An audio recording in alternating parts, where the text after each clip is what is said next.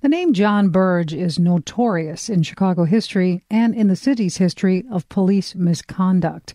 Burge oversaw the torture of criminal suspects, often leading to false confessions. Now, a new project called the Chicago Police Torture Archive aims to make that history better known. It features videos and written profiles of torture survivors, some who spent decades in prison. Alison Flowers with the journalism nonprofit The Invisible Institute is an executive director of the site. We spoke earlier, and I asked her to tell us more about John Burge. John Burge is a former Chicago police commander, and he and his crew, called the Midnight Crew, of officers that he trained, tortured more than 100 Black people from the 1970s and 1990s. And many of these uh, torture sessions yielded confessions and wrongful convictions.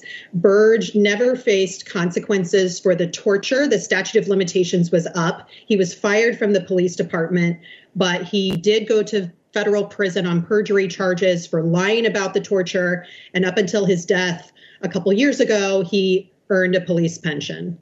Is there an example of a survivor's story in this uh, public archive that really stands out to you? Yes, there's a torture survivor, James Gibson, who wrote 10,000 letters while he was in prison seeking help. And actually, while he was still in county jail, John Burge called him up. He called him the N word, said, You're never getting out. And over uh, the next several decades that James spent in prison, he turned down different deals uh, to get out, including a five million dollar offer, um, which said that you know we'll give you this, but you when you get out, you can't pursue a certificate of innocence. And so he refuses that deal. Thirty years later, he gets out. They drop the bogus double murder charges against him. Yet the special prosecutor fights him on obtaining a certificate of innocence. And, you know, it's more than the compensation from the state of Illinois, it's also an acknowledgement of the harm.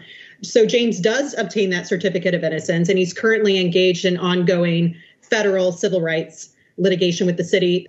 If there's one thing that we want people to take away from this archival site, is that it's in many ways a misnomer to call this an archive. Yes, these things happened in the past, but this is still very much a part of the city's present. And Alison, as you've been putting this archive together, is there a specific person or a type of person that you picture browsing through this material? And what do you hope they get from it?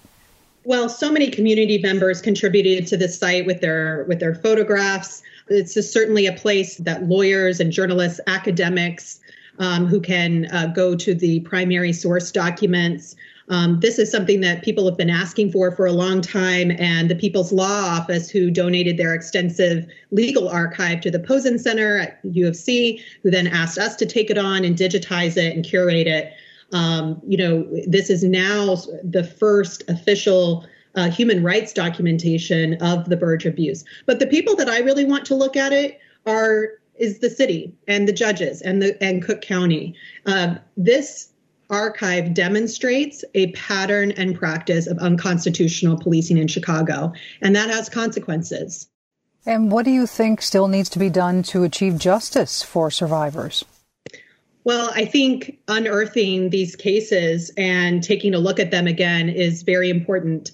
Um, the torture survivors who have been released, some of them have received compensation uh, from the city of Chicago. Some of uh, them received the part of the reparations package, but many more remain in prison. And those cases uh, desperately need a proper review. There is a special prosecutor who's been assigned. Um, but you know he's been given instructions by a judge to use a scalpel, not a sledgehammer, and that really minimizes the scale of the abuse. So it's not a chapter that's over in the city's history, and casting it that way is really the first part of affecting change here is to really recognize that this is an ongoing problem.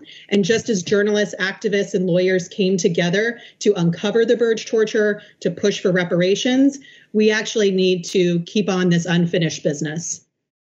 Alison Flowers is an executive editor of the new Chicago Police Torture Archive, which you can find at chicagopolicetorturearchive.com. This is WBEZ.